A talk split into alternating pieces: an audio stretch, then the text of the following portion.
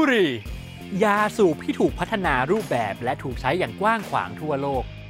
กลายเป็นสินค้าที่ขับเคลื่อนเศรษฐกิจทั้งของโลกและรัฐต่างๆ บุหรี่ที่คนจำนวนมากก็รู้ทั้งรู้ผลเสียของมัน แต่ก็ยังสูบกันอยู่ทำไมบุหรี่จึงได้รับความนิยมเป็นเวลาหลายร้อยปีทำไมการสูบบุหรี่ถึงถูกด้อยค่าลงเรื่อยๆ จนคนสูบกลายเป็นคนน่ารังเกียจทำไมบุหรี่ถึงแบดอะ ใจ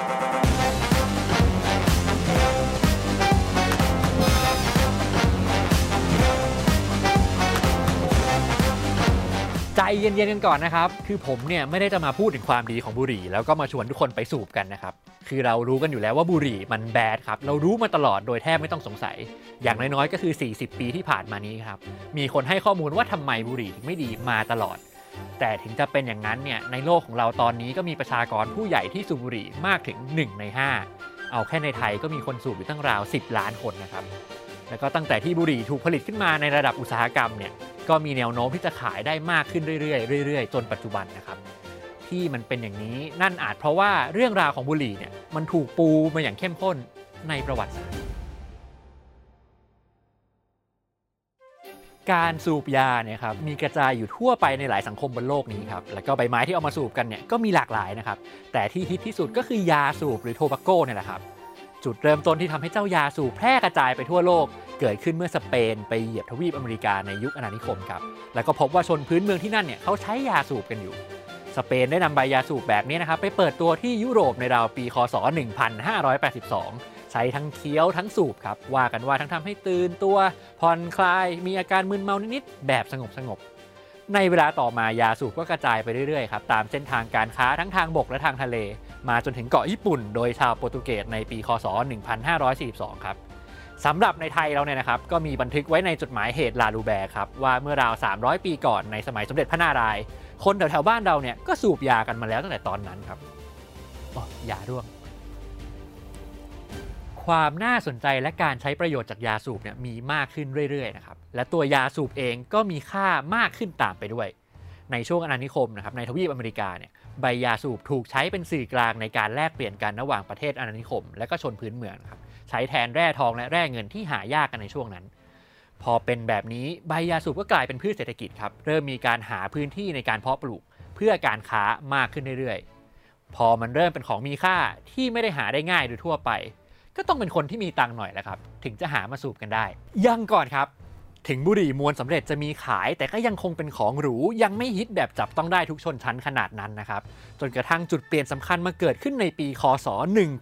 1880 ที่มีการคิดค้นเครื่องมวลบุหรี่เกิดขึ้นครับทำให้บริษัทต่างๆ ที่เคยมวลได้อย่างมากนาทีละ 4-5 ตัว กลายเป็น 210 ตัวต่อนาที คิดง่ายๆ แบบตอนนี้ก็คือนาทีหนึ่งเนี่ยมวลได้10ซองครึ่งอะครับ แล้วก็มาเพิ่มศักยภาพเรื่อยๆเรื่อยๆ จนพาให้บุหรี่เนี่ยสามารถเข้าสู่ตลาดแมสสำหรับทุกผู้ทุกคนได้สำเร็จ ช่วงเวลาที่บุหรี่มวลสำเร็จโกแมสนะครับมันก็ตรงกับสมัยร 5 ของสยามพอดี บุหรี่จึงพ่วงเอาความเป็นสมัยใหม่แบบตะวันตกมากับมันด้วย ใครที่สูบได้เนี่ยนอกจากดูมีตังแล้วก็ยังดูโก้ด้วยนะฮะเรื่อยมาจนถึงราวๆปี 1920 ครับปลายปลายสมัยร 6 เทรนด์การสูบบุหรี่ของโลกเนี่ยเคลื่อนมาเชียร์ให้ผู้หญิงสูบกันมากขึ้น กลายเป็นเหมือนแฟชั่นนะครับ ใครสูบจะดูเท่ ยิ่งเป็นผู้หญิงก็ยิ่งดูเก๋ เป็นสาวยุคใหม่ เป็นสัญลักษณ์ของการปลดปล่อยอิสรภาพและความเท่าเทียมของผู้หญิง ไม่เพียงเท่านั้นช่วงเวลาดังกล่าวเรื่อยมาจนทศวรรษที่ 1960 เนี่ยบุหรี่ก็ถูกโฆษณาคุณประโยชน์เยอะแยะเลยครับ ไม่ว่าจะเป็นสูบแล้วผอม ช่วยย่อยอาหาร หรือแม้แต่บอกว่ามันดีต่อสุขภาพก็มีนะครับพอบุหรี่มันเป็นแฟชั่นแห่งยุคนั้นจริงๆเนี่ยดารานักดนตรีเซเลบต่างๆ ก็ดูดกันหมดเลยครับ ความฮิตของบุหรี่มันเกินต้านทานไหวจริง ๆ ครับ เพราะในไทยก็มีเอกชนมาเปิดโรงงานอยู่ไม่น้อยเลยฮะ จนกระทั่งในปีคศ 1939 หรือพศ 2482 รัฐบาลไทยในขณะนั้นก็เลยตัดสินใจผลิตยาสูบและบุหรี่เองซะเลย โดยไปไล่ซื้อบริษัทเอกชนที่มีมาก่อนนะครับ แล้วก็เอามาบริหารจัดการต่อนั่นแหละครับ เปิดได้ไม่กี่ปีก็เจอสงครามโลกครั้งที่ 2 ครับ ล้มลุกคลุกคลานดิ้นรนอยู่พอสมควร แต่ก็รอดมาได้นะครับ แล้วก็กลายเป็นรัฐวิสาหกิจ เป็นหน่วยงานธุรกิจที่รัฐบาลเป็นเจ้าของมาจนถึงปัจจุบัน เอ้า คนสูบก็ได้ตามที่ตัวเองต้องการ รัฐเองก็ได้ประโยชน์ แล้วบุหรี่มันมาแบดได้ไงอะ เป็นคำถามที่ผมไม่ควรถามครับ เพราะว่าจนถึงทุกวันนี้ทุกคนก็รู้กันอยู่แล้วว่าบุหรี่มันให้โทษต่อสุขภาพ ไอที่เคยโฆษณากันมายุคก่อนหน้านั้นว่าดีอย่างนั้นอย่างนี้ มันไม่จริงโว้ยเพราะมึงไม่ได้โฆษณาข้อเสียมันออกมาด้วยยังไงแล้วทางการแพทย์บอกว่าการสูบบุหรี่เนี่ยเป็นปัจจัยที่ส่งผลต่อหลาย ๆ อย่างครับ ตั้งแต่กลิ่นตัวกลิ่นปากริ้วรอยการแก่ก่อนวัย ส่งผลให้เป็นโรคทางเดินอาหาร กระดูกพรุน ข้อเสื่อมเป็นหมัน เสื่อมสมรรถภาพทางเพศด้วย รวมทั้งมีโรคหนักๆ ที่อาจจะส่งผลถึงชีวิตได้อย่างเช่นโรคหัวใจและหลอดเลือดถุงลมโป่งพอง และมะเร็งต่างๆด้วยครับ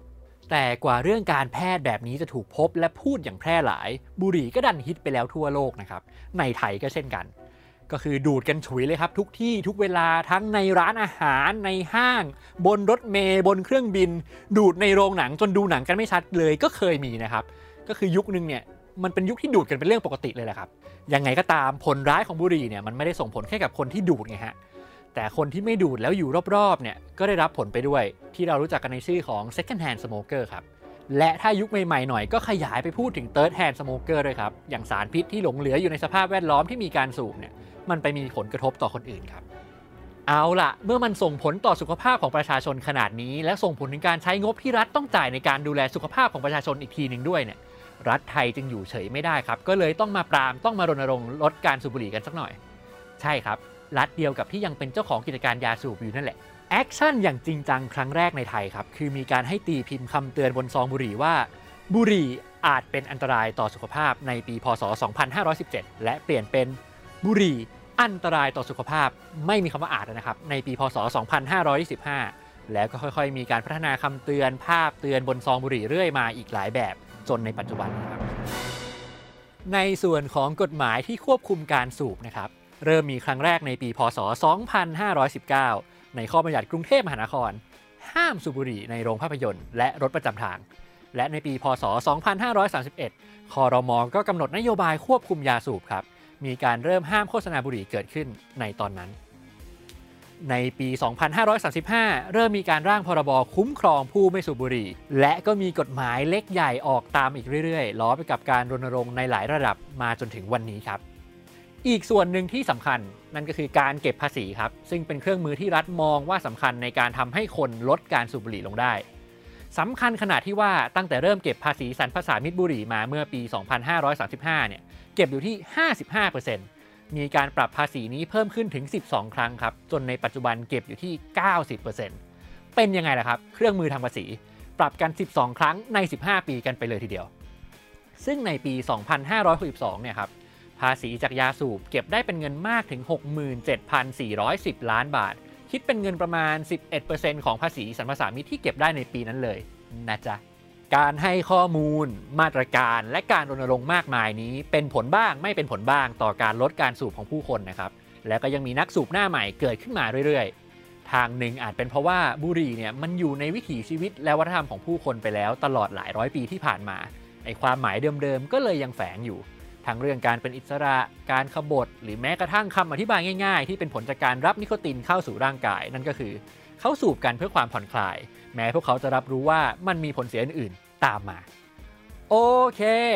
แต่การสูบยังส่งผลต่อคนอื่นอยู่นะครับ แบบแล้วคุณมาทำร้ายฉันทำไม นั่นแหละครับ เรื่องบุหรี่จึงเคลื่อนมาสู่เรื่องคนสูบและไม่สูบจะอยู่ร่วมกันได้ยังไง ในช่วงประมาณ 10 ปีหลังมานี้ครับก็เกิดสิ่งใหม่ขึ้นมาที่เรียกว่าบุหรี่ไฟฟ้าในหลาย ๆ รูปแบบนะครับแน่นอนว่ามันยังคงมีนิโคตินตามแบบฉบับของบุหรี่ แต่ก็ตัดทอนการเผาไหม้แบบเดิมที่ต้องจุดไฟ แล้วมีควันไปรบกวนสุขภาพของตัวเองและคนอื่น ทั้งนี้ผู้ผลิตและผู้ใช้บุหรี่ไฟฟ้าบางกลุ่มนะครับก็ยังมองว่าไอ้นวัตกรรมเนี้ยเป็นตัวช่วย เป็นเครื่องมือในการปรับพฤติกรรมเพื่อลดและเลิกบุหรี่ได้ด้วย ลองไปฟังข้อเสนอเรื่องนี้กันดูได้ในงานที่เราเคยทำไว้นะครับ คุยเรื่องบุหรี่กันมาจนถึงตรงนี้ คงพอจะเห็นว่าองค์ความรู้ทางการแพทย์อย่างเดียวอาจไม่เพียงพอ เมื่อมันต้องปะทะกับข้อเท็จจริงอีกชุดอย่างเรื่องทางสังคมวัฒนธรรม ที่มันกินเวลายาวนานในประวัติศาสตร์ และก็อยู่ในวิถีชีวิตของผู้คนนะครับ แม้เราจะรู้และยอมรับตรงกันว่าบุหรี่เนี่ยมีโทษ แต่ก็ไม่อาจทำให้เกิดความเปลี่ยนแปลงจากหน้ามือเป็นหลังมือได้ทันที ภายใต้ความคิดแบบเสรีนิยมที่ให้อิสระแก่ผู้คนในการกำหนดชีวิตของตัวเอง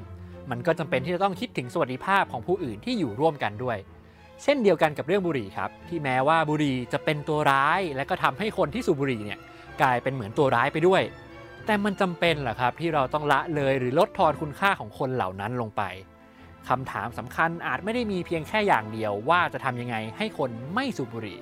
แต่ภายใต้ความพยายามจะเปลี่ยนแปลงพฤติกรรมคนอื่นแบบนี้คำถามที่จำเป็นเช่นกันก็คือ เรามองเห็นคนอื่นเป็นคนมากแค่ไหน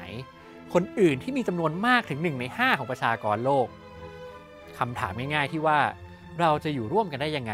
โดยที่ยังเห็นหัวกันอยู่ เอาละฮะสำหรับคนที่ยังสูบอยู่ก็อย่าลืมนึกถึงตัวเองและคนอื่นมากๆนะครับ ส่วนถ้าอยากลองหยุดพักหรือเลิก เราก็สนับสนุนเต็มที่ครับ โทรไปเบอร์นี้ได้เลยครับ 1600 สายด่วนเลิกบุหรี่ แล้วไว้พบกันใหม่กับ Why Is It Bad ในตอนหน้านะครับ เจอกันครับ